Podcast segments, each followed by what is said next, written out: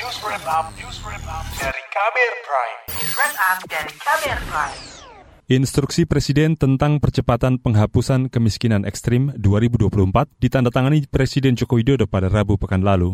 Presiden menunjuk Wakil Presiden Ma'ruf Amin sebagai koordinator dan Ketua Tim Nasional Percepatan Penanggulangan Kemiskinan. Wapres Ma'ruf Amin menjelaskan target pengentasan kemiskinan ekstrim pada tahun ini. Penjelasan itu disampaikan Wapres saat rapat penanganan kemiskinan ekstrim beberapa waktu lalu. Kata dia, penanganan kemiskinan ekstrim yang akan dilakukan pemerintah pada 2022 akan berfokus pada perluasan pemberdayaan dan peningkatan pendapatan masyarakat miskin ekstrim. Dan tahun 2022 ini rencana kita adalah untuk menanggulangi kemiskinan ekstrim di 214 kabupaten kota. Dan ternyata di 212 kabupaten kota itu 147-nya sama dengan 69,34% adalah wilayah pesisir. Dalam Inpres Percepatan Penghapusan Kemiskinan Ekstrem 2024, Presiden juga memerintahkan kementerian lembaga hingga pemerintah daerah mengambil langkah-langkah yang diperlukan sesuai tugas masing-masing guna mempercepat pengentasan kemiskinan ekstrem. Semisal, Kementerian Koordinator Bidang Perekonomian yang diperintahkan mengkoordinasi, sinkronisasi, dan pengendalian kebijakan kementerian lembaga untuk percepatan penghapusan kemiskinan ekstrem. Menteri Koordinator Bidang Perekonomian Erlangga Hartarto mengatakan, pemerintah menargetkan tingkat kemiskinan ekstrim pada tahun ini turun 3 hingga 3,5%. Caranya antara lain dengan penyaluran bansos bantuan langsung tunai atau BLT. Dan di tahun 2023-2024 di 514 kabupaten kota prioritas dan tingkat kemiskinan ekstrimnya di 2,3-3%. Dan di 2024 kemiskinannya ekstrim adalah 0%. Menurut data Badan Pusat Statistik BPS pada 2021, tingkat kemiskinan ekstrim di Indonesia sebesar 4% atau lebih dari 10 juta jiwa. Sedangkan tingkat angka kemiskinan nasional sebesar 10% lebih atau 27 juta jiwa lebih.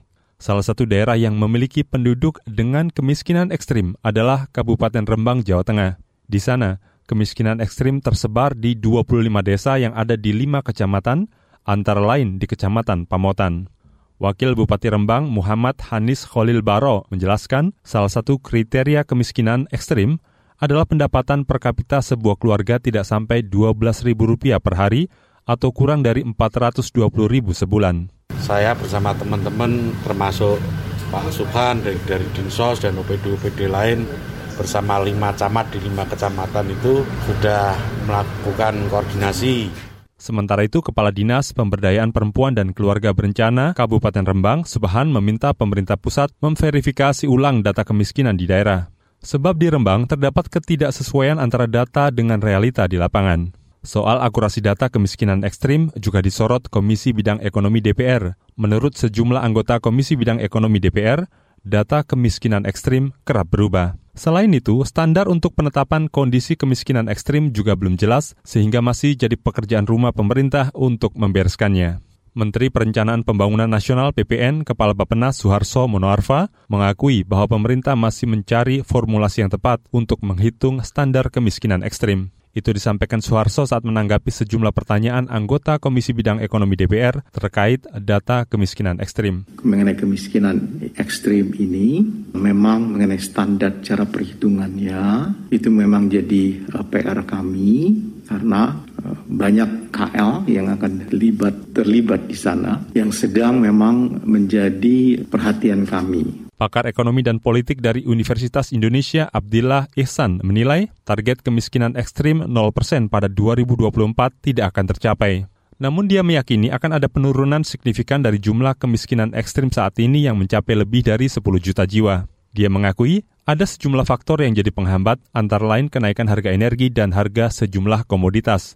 Tetapi kata dia kenaikan harga komoditas itu juga memberikan keuntungan bagi pemerintah sebagai negara eksportir komoditas. Saya kira mungkin karena kita nanti APBN akan mendapatkan, kayaknya kan kemarin Bu Menteri kan mengatakan APBN mendapatkan profit ya, mendapatkan durian runtuh windfall profit dari kenaikan komoditas ya APBN. Entah berapa triliun, nah itu bisa dipakai untuk nambah subsidi. Selain itu kata dia mendekati pemilu 2024, pemerintah akan memaksimalkan anggaran semaksimal mungkin untuk bisa mewujudkan target itu, termasuk penambahan anggaran subsidi dan pengurangan pajak mendekati pesta demokrasi. Tujuannya antara lain untuk mencari simpati masyarakat. Demikian laporan khas KBR yang disusun dan dibacakan Sindu Darmawan. Kamu baru saja mendengarkan news wrap up dari KBR Prime. Dengarkan terus kbrprime.id, podcast for curious minds.